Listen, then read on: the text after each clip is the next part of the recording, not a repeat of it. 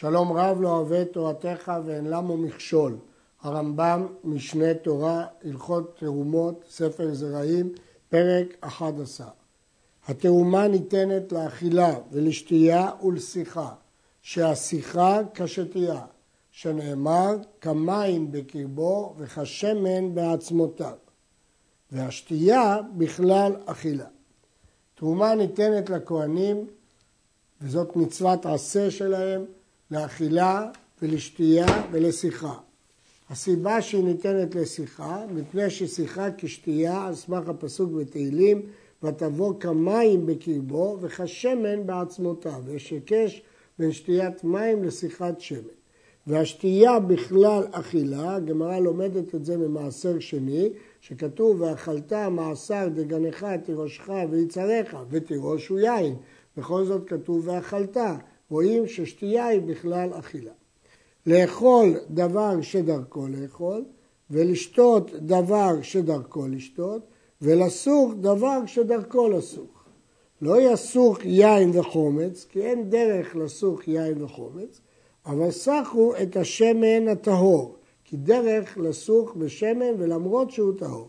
הוא מדליק את הטמא, שמן טמא הכהן מדליק ונהנה מההדלקה שלו, או לנר או תחת אה, תבשילו, והוא הנקרא שמן שרפה בכל מקום. כל מקום שאנחנו מוצאים במשנה שמן שרפה, הכוונה שמן של תרומה שנטמאת. תמרים של תרומה, מותר לחבצן ולקבצן כעיגול הדבלה. אפשר לקחת תמרים, להוציא את החרצנים, למעוך אותם, לעשות אותם כעין עיסה, זה לא נקרא עיבוד של התרומה. ולקבצן כעיגול הדלע. ואסור לעשות מהם שחר. אסור להוריד את הדרגה. שחר זה מי פירות. למרות שבתורה כתוב דבש תמרים, אבל זה יורד בדרגה פחותה מן התמרים עצמם. וכן אין עושים תמרים דבש, ולא תפוחים יין, ולא פירות הסתיו חומץ. פירות הסתיו, הכוונה פירות של ענבים שגדלים בסתיו שהם לא ראויים, לא בשלים, אלא רק לעשות חומץ. וכן שאר כל הפירות אין משנין אותם מבריאתם בתרומה, חוץ מזיתים וענבים בלבד. כיוון שיין חשוב מן הענבים ושמן חשוב מן הזיתים, אז בזיתים וענבים שתרומה מותר לעשות יין ושמן. אבל בשאר פירות אסור להוריד אותם בדרגה ולעשותם משקה. עבר ועשה אוכל משקה, הרי זה שוטר. אם בדיעבד, אחרי שהוא עבר והפך את האוכל למשקה, ישתה אותו. וזר שאכל דבש תמרים ויין תפוחים וכיוצא בהם בשגגה, אינו חייב לשלם. הזר לא חייב לשלם, כי בעצם זה לא התרומה בעצמה, זה משקה של התרומה. ואם אכל במזיד, מקין אותו מכת מרדות. כלומר, הוא לא לוקח עליהם מן התורה, אלא רק מכת מרדות. אה, כמובן שכשאומרים לא חייב לשלם, הכוונה מצד תרומה, אבל סתם בהלכות גזלה, ודאי שהוא חייב לשלם. אין נותנים דבלה וגרוגרות לתוך המורייס, אי אפשר לתת דבלה וגרוגרות לתוך משקה או רוטב כזה שנקרא מורייס, כדי להמתיק את המורייס היו שמים דבלה וגרוגרות, מפני שהוא מאבדן. זה מאבד את הדבלה והגרוגרות. אמנם זה משביח את המורייס, אבל זה מאבד את פירות התרומה. אבל נותנים את היין לתוך המורייס. כשנותנים יין למורייס, אף שעל ידי זה מחליש את כוח היין, אבל זה לא הפסד, שכן דרך הנאתו. ואין מפטמים את השמן, כלומר לא שמים בשמן של תרומה תבלינים ושורשי בשמים, מפני שהוא מוציאו מכלל מאכלות ועושהו שמן משחה. הוא הופך אותו לשמן המשחה שראוי רק לשיחה. אבל מערבין, יין ודבש ופלפלים וכיוצא באלו לאוכלם. אם המטרה היא לאכול, זה משביח את האוכל, בוודאי שמותר. אבל אם המטרה להפוך את השמן מתוך אכילה לשיחה, זה מוריד אותו בדרגה. אין מבשלין יין של תרומה מפני שהוא ממעטו. על ידי הבישול הוא מתאדה ומתמעט. למרות שהוא משתבח, אסור. יש במשנה תנא שחולק ואומר שמותר מפני שמשביחו, אבל ההלכה לא כך, אלא שאסור מפני שהוא ממעטו. אין כובשים בצלים של תרומה, בחומץ של תרומה, מפני שמפסיד החומץ. על ידי שהוא כובש את הבצלים של התרומה בחומץ של התרומה, החומץ נותן טעם בבצלים ומשביח אותם, אבל החומץ עצמו נפסד. אין מערבים תבואה בקטניות, לא מערבים תבואה בקטניות אפילו שתיהם תרומה, שזה נקרא הפסד, שיש כאלה רוצים מין זה ויש כאלה רוצים מין זה. בכל דבר שהתפרש זה מזה כשקוברין אותו, מערבים. אם אפשר אחר כך להבדיל אותם בקברה, אז אין איסור לערב. ומשחרבה יהודה וגבר העוני, התחילו לערב תבואה בתבואה וקטנית בקטנית, אבל לא תבואה בקטנית. בהתחלה גם לא הראו שני מיני תבואה או שני מיני קטניות, אבל אחרי החורבן ערבבו שני מיני תבואה ושני מיני קטניות, אבל לא תבואה בקטניות. כדרך שמרקדין את הקמח בחולין, כך נוהג הכהן בתרומה. אין דין לאכול את הפת עם המורסן. הוא יכול לכבור את זה מכיוון שכך עושים גם בחולין. מרקד לאכול ומשליך את המורסן. זה סובין גסים, אין על זה קדושת תרומה, ולכן אפשר לאבד אותו. הרי שרצה לעשות צולת מנופה בנפיות הרבה עד שיוציא קו או קביים מן השיער, הוא מפונק. והוא רוצה הרבה להוציא ולהשאיר רק קו או קביים, לא ישליך את השאר, מפני שהוא ראוי לאכילה. הוא מפונק, הוא רוצה לנפות את זה יותר. אלא יניחנו במקום המוצנע. למרות שבמקום המוצנע הזה ירקב, לא חשוב, כי הוא לא בידיים פוסל אותו לאכילה, הוא מניח אותו לבד בפני עצמו. שמן של תרומה, אין חוסמין בו תנור וחיריים. יש תנור וחיריים שרוצים לחזק אותם על ידי מריחת שמן, אסור להשתמש לצורך כך בשמן של תרומה, זה עיבוד התרומה. ולא. ואין צריכים בו מנעל וסנדל. הוא רוצה לרכך מנעל חדש וסנדל, אסור על ידי שמן של תרומה. ולא יעשו רגלו והוא בתוך מנעל וסנדל. למה? כי הוא בעצם סח גם את רגלו וגם את המנעל. רגלו מותר, אבל המנעל אסור. אבל סחו את רגלו ולובש המנהל לו סנדל, למרות שהשמן יזול על העור, זה לא אכפת לי. וסך כל גופו מתעגל על גבי כתובליה חדשה.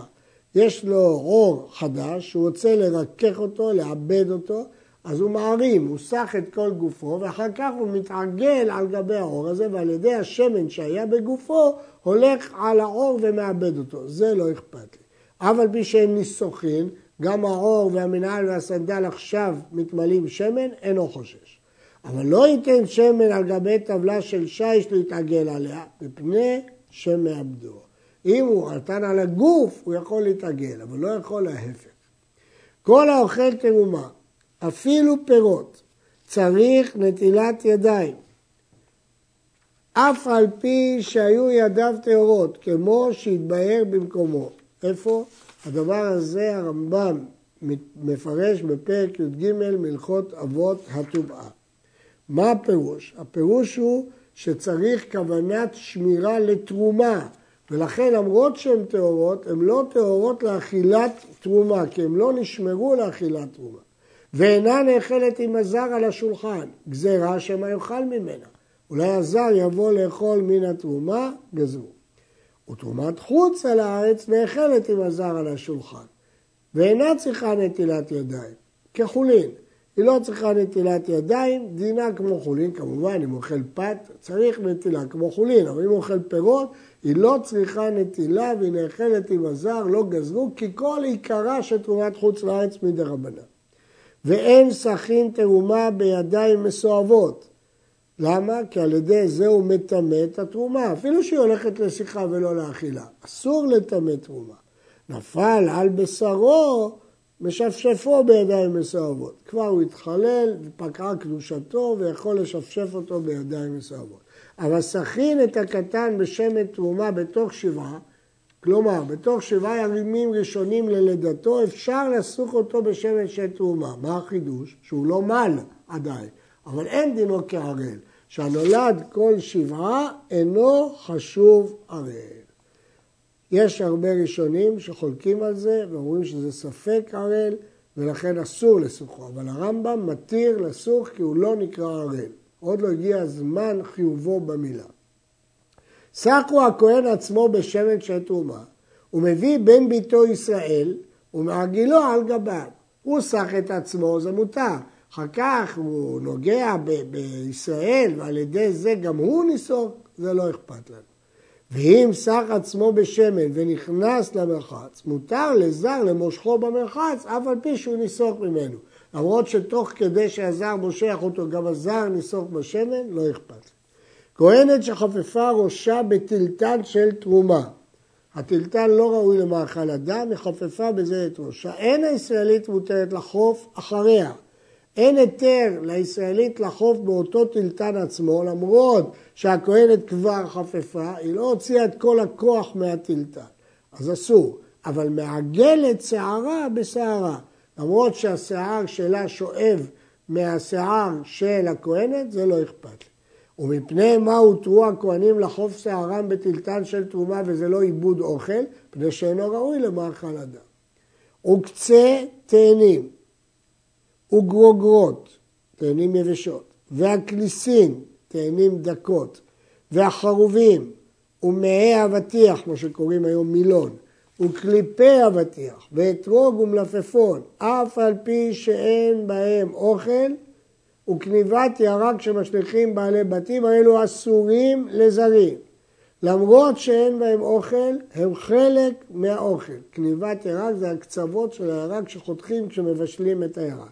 בכל אופן, יש לזה שם אוכל, כיוון שהם מחוברים וראויים לאכילה על ידי הדחק, לכן הם אסורים לזרים.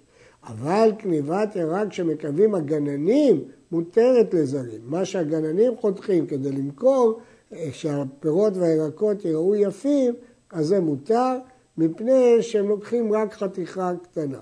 יש ראשונים שלומדים בדיוק להפך, שהגננים חותכים יותר כדי שיהיה יפה, ודווקא שגננים אז זה אסור, ושל בעלי בתים מותר, כי הם חותכים רק את החלק הלא ראוי. אבל הרמב"ם סובר ששל גננים מותרת. קליפי פולין ושמשמין, אם יש בהם אוכל, אסורים. אין בהם אוכל, מותרים. כי סתם קליפות שלהם אין דרך לאוכלם אפילו בשעת הדחק.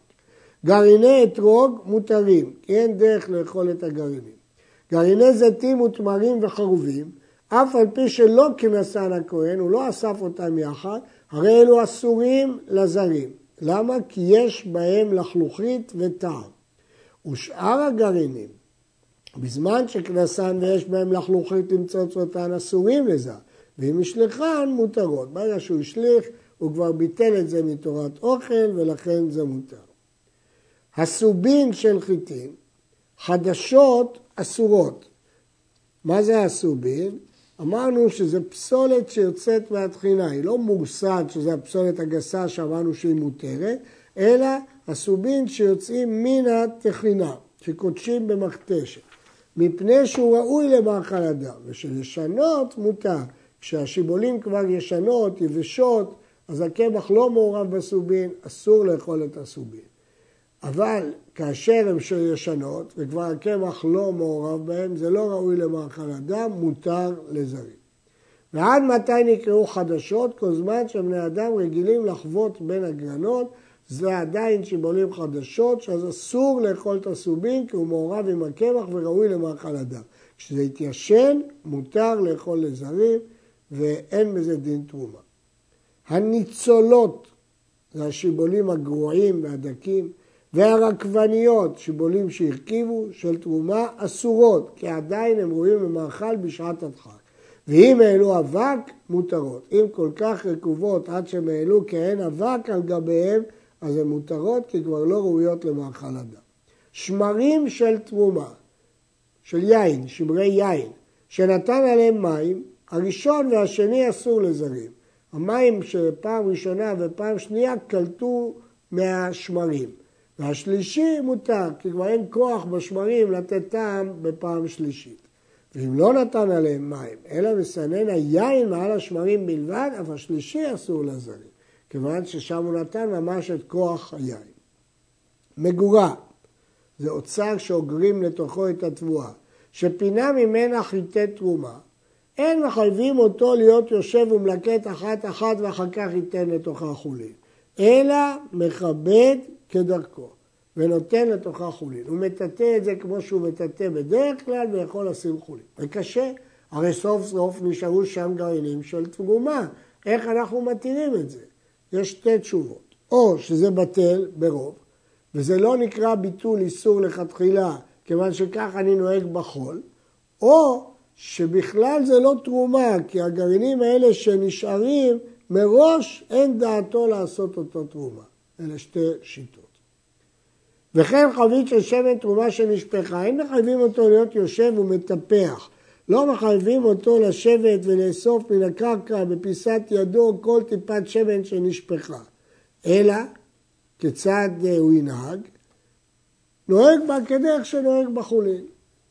כפי שהוא נוהג בחולין, כך ינהג בזה. שוב, מאותן שתי סיבות שמניתי קודם, הטיפות שנשארו בטלות ברוב, או שהוא בכלל לא חשב שהם יהיו תרומה. המערה כד של שמן תרומה, הרי זה מערה עד שיפסוק העמוד. כלומר שהקילוח הרצוף ייפסק. ויתחיל השמן לנטוף מעט מעט. כיוון שנטפו שלוש טיפים זו אחר זו, דיו. אחרי שלוש טיפות הוא לא חייב להמשיך למצות את הכד. ומותר ליתן בכד שמן חולין. יכול לשים שם שמן חולין, גם אם נשארו כמה טיפות, זה לא נקרא מבטל איסור לכתחילה. הרי שלא נתן, אלא הניח הכד עד שנתמצאת אותה התמצית, תרומה. אם הוא לא שם חולין והשאיר אותה והפך את הכד עד שהוא שמר את הטיפות שבפנים לתמצית, זה תרומה. ממלא הכהן נר שמן שרפה. נזכיר, שמן שרפה זה שמן של תרומה שנטמעה. מותר להדליק בה את הנר, ונותנו לישראל לעלות בו לעלייה ולהיכנס לחדר לעשות צורכי הכהן. הכהן מבקש מישראל להביא לו איזה ספר שנמצא בעלייה, אבל חושך, הישראל צריך נר. מותר לישראל לקחת נר של תרומה, למה? הרי אסור לו להשתמש בנר של תרומה, כי השימוש הוא לצורך הכהן, הכהן זקוק לספר. אז מותר לישראל להשתמש בנר לצורך הכהן, אבל לא צורכי ישראל, לא בשביל מי שלא כהן. ואם היה שותף עמו, מותר. אם הם שותפים, אז כל שימוש הוא לצורך השותפים, וכיוון שאחד השותפים כהן, מותר, כי זה נקרא צורך השותפים. ישראל שהיה אורח אצל כהן, והדליק לו שמן שרפה, כהן מותר לו להדליק. ועמד הכהן והלך לו, עכשיו נשאר רק ישראל, והוא נהנה מהשמן שרפה, אינו חייב לכבותו, עד שיכבה מאליו, הוא יכול להמשיך לשבת שם עד שיכבה הנר. למה? כיוון שכשזה הודלק, זה הודלק בהיתר. אז כל ההדלקה נחשבת לצורך הכהן, וגם לישראל מותר להשתמש בו. וטובל הישראל פתילה בנר הכהן, ומדליק ללך בה. מדליק ללך בה. זאת תקנה מיוחדת, תקנת חכמים, בשביל שיש שעת אריות וזאבים ויש סכנה ללכת בחושך, התירו ליטול שמן שרפה לצורך ישראל. בקרו של כהן, שהיה עומד אצל בקרו של ישראל. יש בקר של כהן, בקר של ישראל ועומדים יחד. דוגמה שנייה, וכליו של כהן שהיה נהרג אצל כליו של ישראל. הרי זה מדליק עליהם שמן שרפה שלא ברשות הכהן. מדוע? מכיוון שגם הבקר שלו עומד שם, גם הבגד שלו נהרג שם. אז אם כן, הנר הוא לשימושו. זה שגם הישראל נהנה מזה, לא אכפת לנו. וכן מדליקים שמן שרפה, דהיינו של תרומה שנטמאת, בתי כנסיות, בתי מדרשות. למה? כי ברור שיש שם גם כן כהן שהבית כנסת שייך לו, ולכן מותר לכולם. ובמבואות האפלים, כי גם הכהן מרוויח שהוא יכול להשתמש, שלא ברשות כהן, אפילו שלא לקחו רשות של הכהן. ויש אומרים שצריך שלפחות ידעו שיש כהן. ומי שאין לו חולין להדליק נר חנוכה, מדליק שמן שרפה שלא ברשות הכהן. התירו בתרומה שלא זכה בה הכהן, אם היא תרומה טמאה, התירו להדליק נר חנוכה אם אין לו חולין. אבל דווקא נר חנוכה, מדוע כי אסור ליהנות ממנו? זה לא נקרא שהוא נהנה מהתרומה, הוא עושה מצווה. אבל נר שבת, שניתן להנאה, אסור. מדליקים שמן שרפה על גבי החולין ברשות כהן. מותר להדליק שמן שרפה על גבי החולים, כלומר אם יש חולה ובאים הרבה לבקרו, אפשר להדליק שם שמן שרפה, כי יש להניח שגם כהנים מגיעים לבקר את החולה הזה, הקלו להדליק בשמן שרפה. בת ישראל שנישאת לכהן והיא למודה אצל אביה, היא הולכת הרבה לאכול אצל אביה, לשבת אצל אביה, מדליק ברשותה, הוא יכול להדליק ברשותה כי זה בשבילה, למרות שהוא ישראלי, אבל הוא מדליק בשבילה. מותר לכהן להדליק שמן שרפה אפילו בבית האבל או בבית המשתה שיש שם ערבוב. והם חוששים שמא יספקו ממנה בבית המשתה. אולי יש לחשוש שיקחו מהשמן תרומה טמאה ויאכילו זרים, שמפני ניקיון כליהם אין נוגעים בו. השמן הזה הוא דלוק, הוא מאוס, הם לא ייגעו בו. ובית האבל, מפני שאין להם פנאי מפני האבל. דעתם תעודה, באבל הם לא ילכו לקחת שמן מהנר. הזורע את התרומה בשוגג, יהפוך. במזיד, יקיים. אם אדם זרע תרומה בשוגג, זרע את התרומה בשוגג, אנחנו דורשים ממנו יופח. הוא חייב להפוך. יש שני פירושים. יש פירוש שהוא חייב להפוך ולחרוש ולעקור מה שזרע, אפילו שהוא הפסיד את התרומה. למה? קונסים אותו, בגלל שהוא זרע תרומה. ויש אומרים שהכוונה שמותר לו להפוך, לא שהוא חייב להפוך. במזיד יקיים. אם הוא זרע את התרומה הזאת במזיד, יקיים ואסור לו להפך. ומה יקרה? שכל מה שיגדל יהיה לו דין של תרומה. בעצם הוא מפסיד מזה שהכל גדל, ולא יתירו לו להפך ולזרוע שם חולין. הביא השליש, בין במזיד בין בשוגג יקיים, כי כבר אסור לו לאבד את תרומה על ידי שהוא יהפוך אותה. ואם היה פשטן, אפילו הביא השליש, ואפילו במזיד, יופח. קנס כנסו בו, שלא יזרע והתכוון ליהנות מעציו. אנחנו חוששים שאדם יזרע תרומה כדי ליהנות מהעצים, ולכן כנסו אותו, שבכל מקרה בפשטן יופח. גידולי תרומה, כלומר, הוא זרע תרומה, ואין נפקא מינה אם הישראל זרע או כהן זרע, ויצאו ממנה גידולים, הרי הם כחולין לכל דבר, הם לא תרומה, אלא שאסורים לזרים. לעניין נטילת ידיים וטבול יום וכל אלה הם חולין. אבל לעניין איסור לזרים, אסור לזרים לאכול אותם בגידולי תרומה. המפרשים מעירים פה שכל זה בדבר שזרעו קלה, אבל בדבר שזרעו לא קלה, כמו בצלים ושומים וכדומה, אז ודאי דינו כתרומה ממש לכל דבר. והרייבד מאיר למה הרמב"ם לא חילק פה בין זרעו קלה לזרעו לא קלה. גזרו חכמים עליהם שיהיו אסורים לזרים. אם אמרנו שגידולי התרומה האלה, דבר שזרעו קלה, הם כחולים לכל דבר, אז למה הם אסורים לזרים? זה גזרה לחכמים. ולמה גזרו? משום תרומה טמאה ביד הכהן, שלא ישהנה אצלו כדי שיזרענה, ותצא לחולין ונמצא בנה, ניתן הקלה. הוא בכוונה ישהה תרומה טמאה כדי לזרוע שהגידולים יהיו חולין. ואז בינתיים כשהוא משהה, יש חשש שיבואו בה לידי תקלה, ולכן אה, ישכחו שהיא תרומה טמאה עד שעת הזרע ויבואו לאוכלה. ולכן אסרו את זה לזרים. לפיכך מותר לאכול הגידולים בידיים טמאות ומותר לטבול יום כחולין, לא צריך לערב שמש, כי בעצם אמרנו שמעיקר הדין הגידולים הם חולין, רק בעניין איסור לזרים אסור. גידולי גידולים, אם את מה שהוא גדל הוא זרע וגדלו עוד גידולים שניים, חולין לכל דבר. כאן הם חולין לכל דבר, אפילו דבר שאין זרעו כלה. אם רבו הגידולים על העיקר בגידולי הגידולים, הרי הגידולים השניים מעלים את העיקר אף על פי שאין זרעו כלה.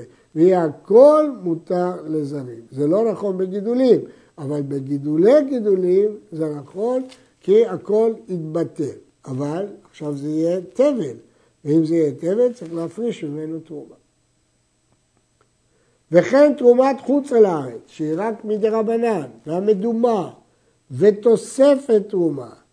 מה פירוש תוספת? שהוא תרם פחות אחד משישים, אז ההלכה הייתה שצריך להוסיף מדי רבנן. וזרעוני גינה שאינם נחלים, כגון זרע לפת וצנון, אף על פי שאותו לפת וצנון תרומה, גידוליהם מותרים והרי הם כחולין לכל דבר. כל הדוג... הרשימה האחרונה. וכן הזורע הפשתן של תרומה, גידולים מותרים לזרים. הפשתן עצמו, אין בו קדושת תרומה, לא זרע הפשתן, אלא הפשתן עצמו. יש אמנם כאלה שרצו להתיר גם בזרע הפשתן, מארי קורקוס. הזורע תרומת טמאה, אף על פי שהגידולים טהורים, כי הטומאה התבטלה בזמן שזה נהיה מחובר. לא רק הגידולים טהורים, גם הזרע עצמו כבר טהור ברגע שהוא נזרע בקרקע. ודאי שהגידולים טהורים. הרי הם אסורים באכילה, הואיל והתרומה שנזרעה אסורה באכילה הייתה, כבר נדחו. זה דין מדרבנן, שכיוון שהיה אסור לאכול כי הייתה תרומה טמאה, אז למרות שהגידולים טהורים, כבר הם נדחו מאכילה, זה מעלה מדרבנן. חתך את העלים שצימחו, ויצאו עלים שניים וחתכן, הרי אוכל שיצא אחר כך מותר באכילה. כיוון שזה כבר שלב שלישי, התירו את זה ולא גזרו עד כדי כך. שתילי חולין שנטמעו, וזרען ועשאן תרומה, הרי אלו מותרים, שהרי טהרו בזריעה, ולא נטמעו כשהם תרומה כדי שיהיו אסורים. במקרה הקודם אמרנו שהם נטמעו כשהם תרומה, זה כבר נדחו מאכילה, אבל פה הם נטמעו כשהם חולין, וברגע שהוא זרע אותם, טהרו מהתרומה, הם מחוברים לקרקע, ועכשיו הוא עשה אותם תרומה, אז אם כן, אין סיבה שהם יהיו אסורים, אלא הם מותרים. שיבולת שהייתה בתוך הכלי, ומרח הכלי, הכלי כולו, הרי אותה השיבולת תבל, הואיל ונמרחה בתוך הכלי. למרות שהשיבולת עצמה לא הוציאה אותה מהמוץ שלה, כיוון שהיא בתוך הכלי, היא מתבטלת בתוך הכלי וחייבת בתרומה יחד עם כל הכלי. שתלה, ואחר כך קרא עליה שם ועשרה תרומה, הרי זו ספק תרומה. הואיל וזרעה, שמא פרח התבל ממנה ונעשית כפירות שעדיין לא נגמרו. הרי בעצם השיבולת הזאת עוד לא נגמרה. למה אמרנו, חייבנו אותה בתרומה וקראנו לה תבל? כי בתוך הכלי של תרומה, אבל עכשיו הוא הוציא אותה וזרע אותה, אז אולי כבר פרח שם תבל ממנה, כי היא כבר לא כמו כל הגרעינים שבכלי. אבל אם עשרה תרומה קודם שיזרענה, הרי זו תרומה. לפיכך, אם תלש ממנה ואכל במזיד, חייב מיתה בידי שמיים. בשוגג, משלם את החומש. ואם גחן ואכל בפיו מן הארץ, בטלה דעתו אצל כל אדם, שאין דרך בני אדם בכך. לפיכך פטור מן המיטה ומן החומש אם היה שוגג. אבל ודאי שאת הקרן הוא צריך לשלם כמו כל גזלן. שדה של גידולי תרומה. הוא עשה שדה שלמה מגידולי תרומה. חייבת בלקט, שכחה ופאה, כי בעצם אמרנו שמעיקר הדין גידולי תרומה הם חולין. ובתרומה ובמעשרות ובמעשר עני, גם בזה היא חייבת, כי בעצם הם חולין בעיקר הדין, רק שהם אסורים לזרים. ועניי ישראל ועניי כהנים נוטלים ממנה מתנות אלו, אבל הרי אסורה לזרים. עניי כהנים אוכלים את שלהם, ועניי ישראל לא יכולים לאכול, כי אמרנו שאומנם זה חולין לכל העניינים, אבל זה אסור לזרים מדין קנס. מוכרים את שלהם לכהנים בדמי תרומה, והדמים של עניים. אסור להם לאכול, אבל מבחינה ממונית זה שייך להם, אז הם ימכרו את זה לכהנים. וכן בן לוי מוכר המעשר שלו לכהנים. החובט גידולים אלו משובח. מדוע? כדי לא לדוש עם בהמה, כי יש דין לא תחסום שור בדישו, ואיך היא תאכל פירות של תרומה. והדש בבהמה כיצד יעשה? אם בכל זאת הוא דש עם בהמה, והוא לא יכול לתת לה לאכול פירות של תרומה, תולה כפיפות בצווארי בהמה ונותן לתוכה מאותו המין חולין. נמצא לא זומם את הבהמה כי הוא מאפשר לה לאכול ולא מאכיל את התרומה כי הוא שם שם חולין. נדגיש, מדובר פה בשדה שגדלה כולה מגידולי בהמה. דווקא גידולי בהמה, שאמר, תרומה, סליחה. שדה שגדלה מגידולי תרומה. ולכן אמרנו שבעצם היא חולין לכל דבר, רק שאסורה לזרים, ולכן שייכות בה ההלכות הללו. עד כאן.